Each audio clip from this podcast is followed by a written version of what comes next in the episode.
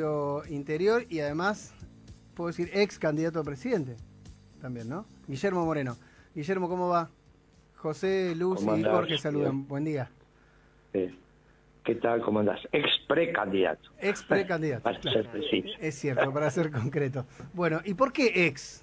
¿Por qué no podríamos decir que es el candidato? ¿Qué pasó en el medio? Bueno, no se produjo...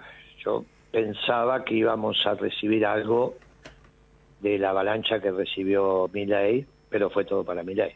Sí. No pudimos separarnos de la estructura oficialista lo suficiente diciendo que el gobierno no era peronista. Claro. Y entonces el peronismo sufrió también la misma...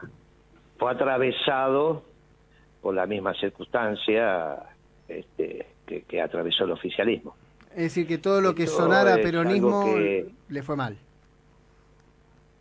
Digamos. Y bueno, este es un gobierno socialdemócrata horrible, pero que dice que es peronista. Ni siquiera tiene a la delicadeza de salvar al peronismo, dice que es peronista. Y bueno, qué sé yo. Imagínate vos cómo gobiernan y dicen que es peronista. Bueno, qué sé yo. Y tienen, la voz de ellos es mucho más potente que la mía. La realidad es que el voto, tuvimos el voto, ponerle 200.000 votos tuvimos nosotros, ya los votos dan autoridad. También da autoridad la coherencia, pero digamos que los votos dan autoridad, por lo tanto, podríamos decir que estamos, nos quedamos con la coherencia, pero sin autoridad, por lo tanto somos ex candidatos.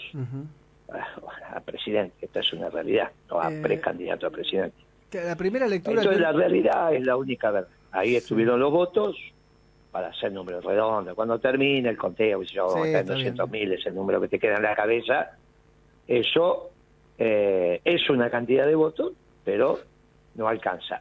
Más las pizzerías que han hecho, pero no hago cuestión de eso porque eso pasa siempre, ¿no? O sea, obviamente sin las pizzerías estaríamos en las PASO, pero eso no hago cuestión de ese tema. No cambia la lectura política, como no cambia la lectura política si Schiaretti pasó o no pasó. Claro. Un gobernador como Schiaretti sacar 4% de votos o 3 o lo que haya sacado no cambia la lectura. 2 puntos no cambia la lectura política. Cambia la realidad institucional o que lo que la ley te exige. Pero no la lectura política. No es que es una alternativa a Schiaretti porque sacó 3,8 con Randazzo, ¿no? Eso es una realidad. Ahora, en esa lectura... Sacó en la ciudad de Randazzo sacó en la provincia de Buenos Aires menos lo que sacó aquella vez cuando compitió con Cristina por senador. Bueno, entonces, estamos en una... Le cabe la general de la ley también a Randazzo. Mirá, es tu ficho peronista... Tenés el problema de que este gobierno gobernó como socialdemócrata, pero nunca dijo soy socialdemócrata, dice que es peronista. Ahora lo tenía Kicillof diciendo que es peronista, y vos todo el mundo sabe que no es peronista, pero bueno, gobiernan mal y pagamos el pato los peronistas y esto se vio en la elección. Bueno, listo, hay que aguantársela.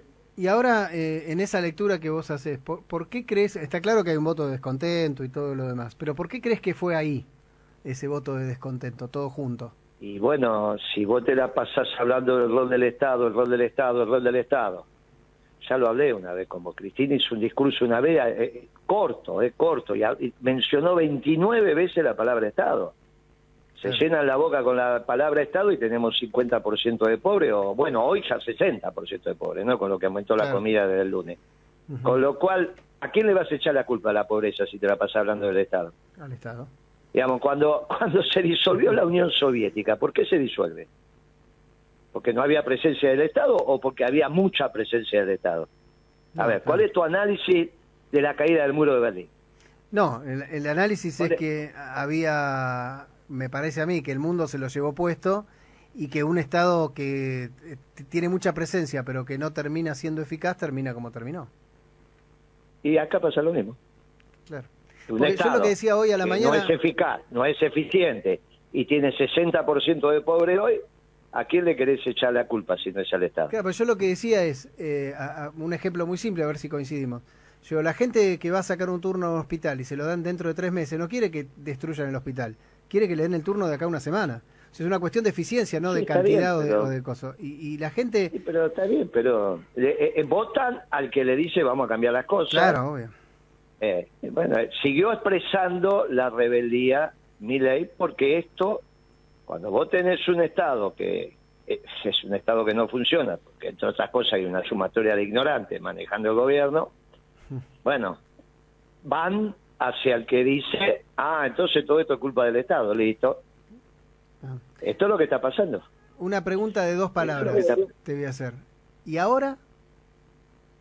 Y ahora, aparte por las pillerías que hicieron innecesarias, ¿quién va a debatir con Milei? Yo te pregunto, ¿quién va a debatir con Milei? Massa va a debatir con Milei. Massa, Cristina va a debatir con Milei. No pueden. No pueden, no les da la formación para debatir. ¿Vos te pensás que Cristina, mencionando la demanda agregada, puede debatir con Milei? ¿No? El problema es que quedaron incluso rengos para el debate con Milei. Sí, entonces, Patricia tampoco puede debatir. Eso te iba a decir, del otro lado tampoco, claro, ese es el tema. No, por eso copó, no solo porque ganó la elección, copó la escena mediática, porque tiene un discurso que es consistente en sí mismo como discurso teórico. Pero por algo el Papa dice, entre la teoría y la práctica, elija la práctica. Bueno, porque, viste, yo soy de una época, para que vos tengas claro, vos debes tener, ¿qué edad tenés vos? No, tengo, pico, ¿cuánto tenés? Sí, no, tengo 53, no te creas. ¿De qué época? Bueno, muy bien. Ya está, bueno, vos tenés 53. Sí. Vos te criaste, tu viejo te crió a vos, tu viejo y tu vieja, durmiendo boca abajo. Sí. Vos le preguntás, vieja, ¿cómo dormía yo cuando era bebé? Te va a decir, boca abajo. Bueno, si a mi nieto, mi hijo, cuando era bebé, lo hace dormir boca abajo, le dicen casi que es un asesino. Ahora sí, tiene que dormir de vuelta boca arriba. Sí. ¿Está bien? Sí, en mi época, y eso hicieron tus viejos con vos, tenías que dormir boca abajo por si vomitabas. Ahora tienen que dormir boca arriba por la muerte súbita. ¿Está bien? Sí. Ahora, resulta que si vos entrabas en mi casa, cuando mi hijo tiene 40, va a cumplir 46, o sea que está muy cerca tuyo, y lo encontraban durmiendo boca arriba, te decían, no, pero sos un padre desaprensivo, ¿cómo lo ponés boca arriba? Y ahora te dicen eso con el bebé boca abajo, ¿entendés? Sí, o sea, la teoría es cierta aproximación al conocimiento, pero entre la teoría y la práctica siempre elegí la práctica, que es lo que te enseñó el Papa. Entonces, ¿cuál es el problema que tiene Milei? Una consistencia teórica importante, muy alejada de la realidad. A vos te enseñan ese modelito en la facultad, que te lo enseñan ahí en tu universidad también. Sí, claro. Si vas ahora a hablar con los profesores que enseñan economía, en la licenciatura, te van a decir, sí, ¿cómo no vamos a estudiar el modelo austríaco? Ahora, cuando vos te estás por recibir, vienen los profesores al final y te dicen, no, mire, esto es para que usted tenga la cabeza formateada como economista, pero no va a pensar que la realidad es así. Milei se quedó a mitad de camino, no maduró. Ahora, tiene que tener a alguien formado enfrente para que le diga, mire, usted va a destruir el Estado. Sí, porque soy un anarcocapitalista. Bueno, perfecto. Pero defiende la propiedad privada. Sí, claro. ¿Y quién la registra, la propiedad privada, si no es el Estado? Si no está la Dirección Nacional del Registro de la Propiedad. ¿Quién la va a registrar? Bueno, y ahí entramos en un problema, porque los anarquistas, que son coherentes, violentan la propiedad privada, porque no quieren ningún registro de la propiedad privada. Ahora, Milei defiende la propiedad privada y es anarquista. Bueno, no se puede. Es contradictorio. Pero para eso tenés que tener una formación en ese debate, tenés que haber reflexionado, debatido, estudiado, haber leído el modelo austríaco. Y sí, llegar también a la conclusión de que eso, ¿está bien? También llegan los medios, que son bastante cómplices con esto, ¿no? Porque así como vos decís eso, no, también es cierto con que... Milei no, si la nación lo estuvo... No, pero no digamos eso, si la nación lo estuvo perturbando todo el tiempo. Sí, pero no hay uno que le pregunte... Hace más de 8 meses que lo viene. El raid que hizo en los últimos días, no hay uno que le pregunte algo coherente, o sea, que le pregunte algo que lo incomode, o sea... No, bueno, pero en los últimos días ya ganó y ya lo ven y lo quieren entornar. Sí, en vez de pelearlo, eligieron la estrategia de entornarlo. Claro. Ahora, escúchame, por ahí le sale bien. Por lo que vos decís, es inevitablemente Milei va a ser el próximo presidente. Y hoy y después de esta barbaridad que hizo Massa.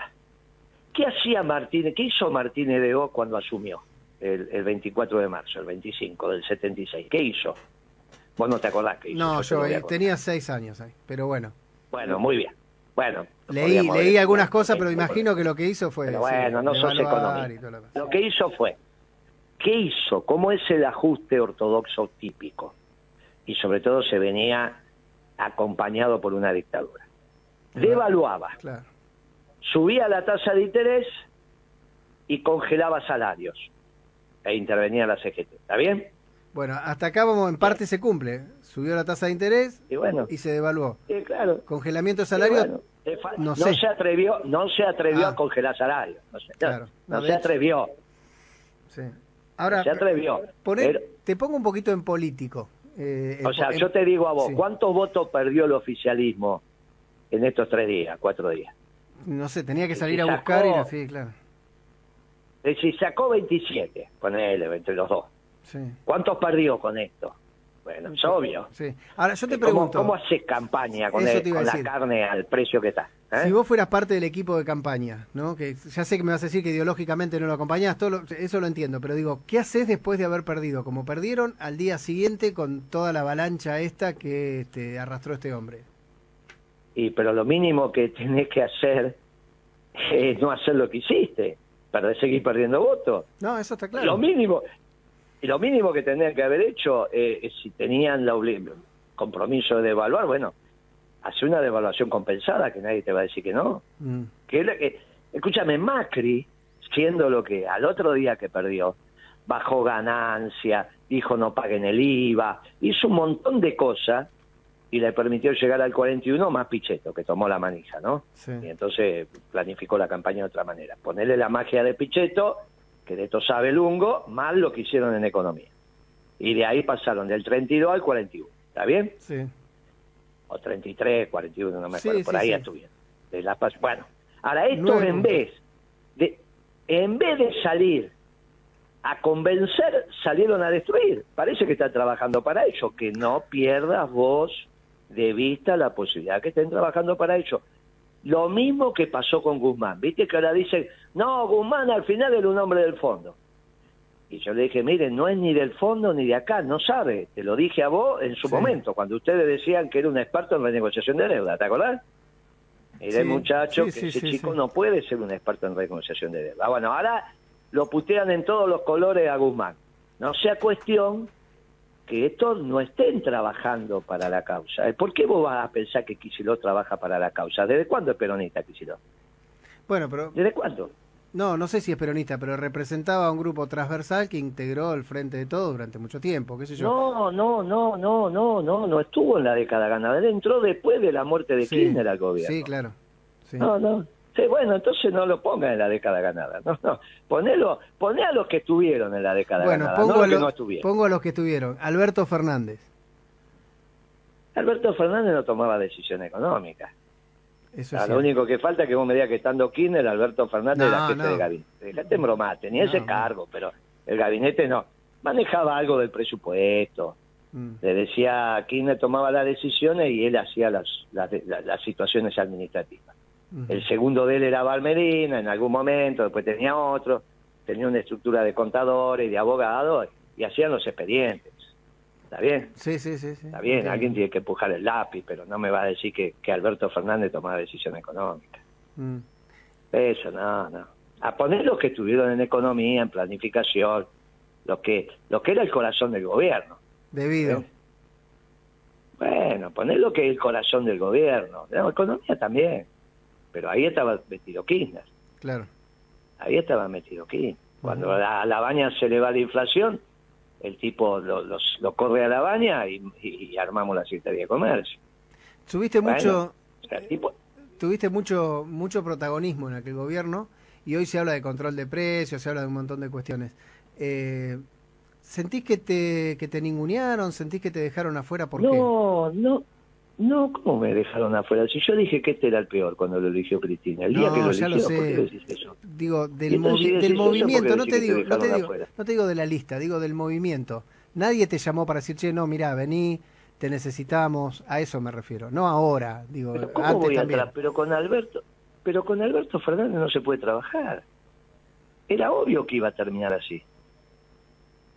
Alberto Fernández tiene una cabeza que dice, los precios en el mercado, los salarios en paritaria. Es socialdemócrata de verdad, no es que disimula.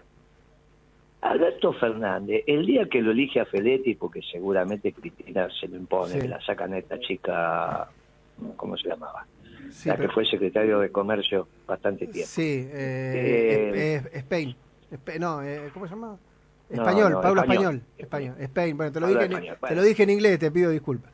Me lo dijiste en inglés, tenés razón. Sí, me lo dijiste Pablo en Español. Escuchame una cosa, sí. Pablo Español. Designan Feletti. Sí. Duró poquito. Al otro día, no, qué poquito. Al otro día a la mañana se encuentra con Cotto y de Narváez, en su despacho, Alberto Fernández, para decirle que lo que va a hacer Feletti no es su política. Claro. Yo hablé con Feletti y le digo, no, usted tenía que ir ya, porque esto va a ser un fracaso rotundo. Porque si el presidente desautoriza en el primer gesto al secretario de Comercio, ya está. Claro, sí, te saca toda entidad. Eso es Alberto. Bueno, pero es que eso es Alberto. Alberto es un muchacho que dice los salarios en paritaria, los precios por en el mercado. Vos le decís, pero Perón enseñó que unos van por ascensor, otros por escalera. No, ese viejo ya no sabía. Lo habló conmigo personalmente. Cristina sabía esto. No es que Cristina podía desconocer este pensamiento ridículo de Alberto. Lo sabía. Es su estructura mental. Entonces, con Kirchner, no importa lo que opinaba Alberto. ¿Qué importancia tiene que lo opine así? Y la Secretaría de Comercio estaba igual y trabajamos como trabajamos. Porque te podés imaginar que a mí me importaba un bledo lo que podía pensar Alberto como jefe de gabinete, ¿no? Sí. ¿Está claro lo que te digo? Sí. Claro. Sí, donde manda capitán no manda marinero, te entendí. Ahora, muy bien. Otra cosa es contra el presidente. Claro, sí, obvio. Porque ya no hay nadie más arriba. Claro. Ahora y lo sintió Feletti en carne propia. Acordate que lo nombró. Un martes a la tarde lo nombran. Y el miércoles a la mañana tiene esa reunión. Que lo lleva a Culfas, porque era Culfas el superior de Feletti. Sí. Pero son muchachos cortados así, por esa tijera. ¿Y Cristina te extraña que no haya aparecido o no te extraña? No me extraña. Ya está, se quedó sin proyecto. No sabe qué hacer con el país. Es duro decir esto, es duro. Espinosa. ¿Sabe qué hacer con la matanza? Sí. ¿Le puede gustar o no? Pero sabe. ¿Sabe qué hacer con el país, Espinosa? No, porque no es su rol. No tiene idea qué hacer con el país. Sí. Bien, Cristina, el rol que tiene es no saber qué es lo que hay que hacer con la matanza, porque tienen que saber qué hacer con el país, es un proyecto de país. Okay. Bien, Cristina ya no sabe qué hacer con el país. Fracasó y no sabe cómo seguir. ¿Y cómo hay que reorganizar todo? Por el peronismo quedó hecho un hormiguero, pisaste ahí en todo para todos lados. Digo, ¿cómo lo reorganizás? Y claro, porque... Y hay que esperar, ahora hay que tomarse su tiempo...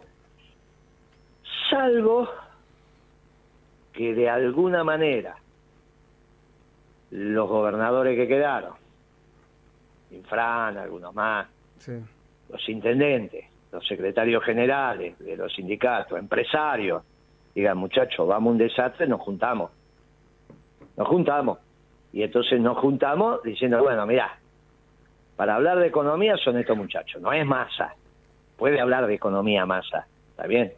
¿Qué cabeza cabe poner un abogado a hablar de economía? Ahora ya le están pidiendo la renuncia a los propios que están en la lista de él. ¿Está bien? Sí. A ministro de Economía estamos hablando, ¿no? Sí. Bien. Ya se lo pidió Valdés, se lo pidió Plaín y se lo van a seguir pidiendo. Si no, es más porque lo deben haber cortado. Bueno. Tiene que armar un equipo para discutir con Milei. Seriamente. Sí. ¿Qué va a decir Massa? ¿Sigamos así? ¿Vótenme a mí que seguimos así?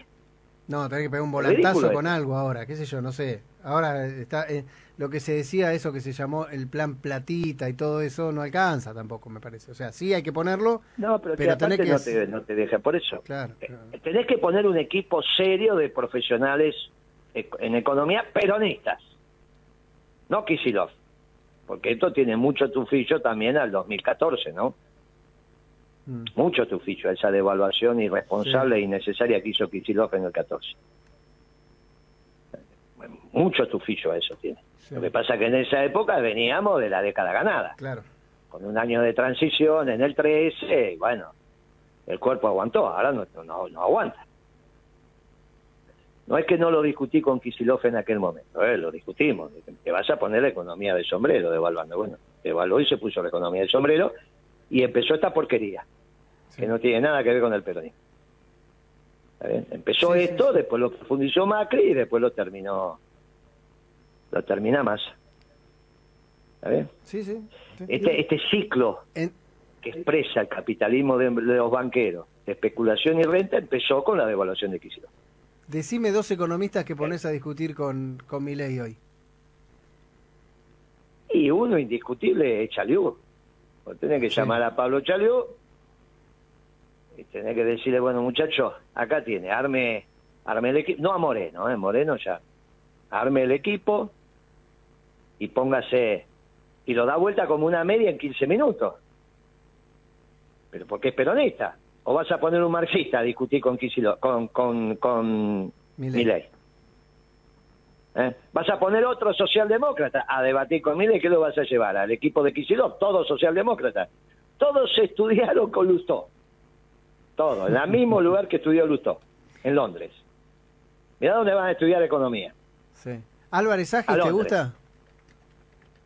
Pero no, ese es un muchacho de los bancos y de las energéticas, ¿no sabes? Yo te pregunto a vos si te gusta o no te gusta, ya me dijiste uno. ¿Cómo te va a gustar un muchacho de los bancos? No sé. Y que quiere aumentar las tarifas en vez de hacer costos.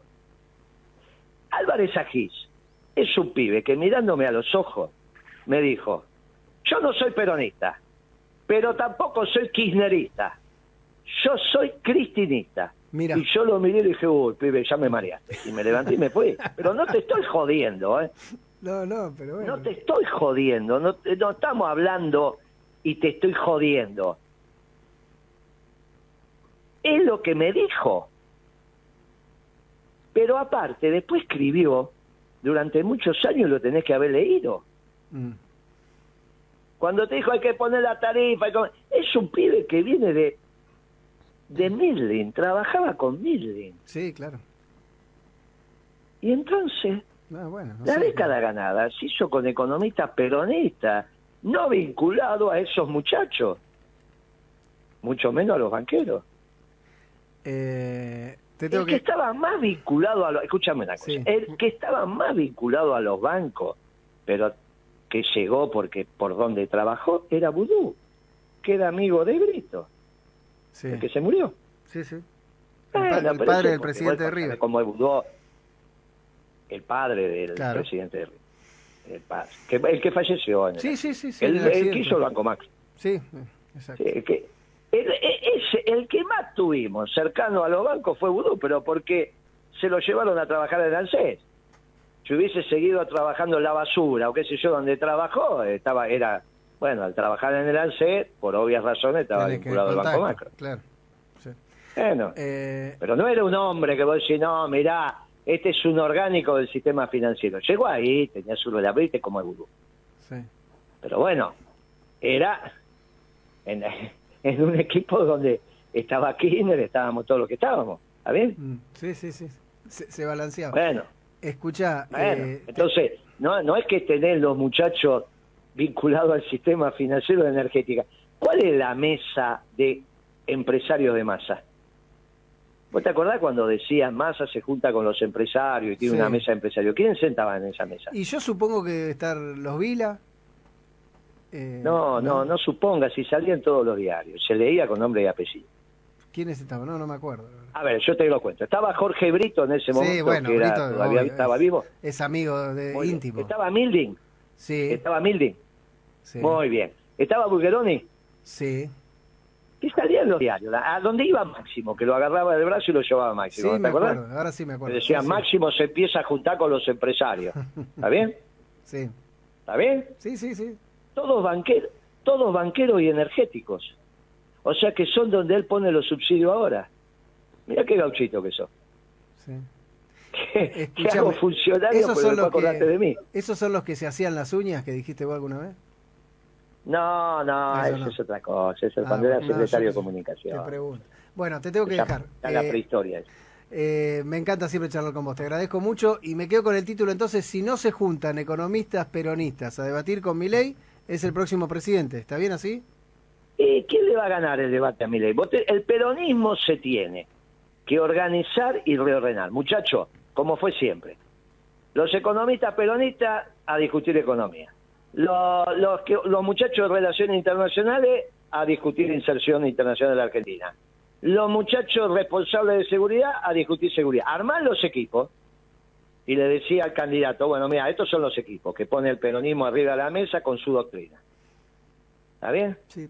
Y si no, ahora, que Massa, porque puso cámara de seguridad en Tigre, es un experto en seguridad. Y también ahora es un experto en economía y querés un debate cuando el problema es económico entre Massa y Milei. Mm. Pero es ridículo esto. Abrazo grande, gracias. Chao, hasta luego. Nos vemos.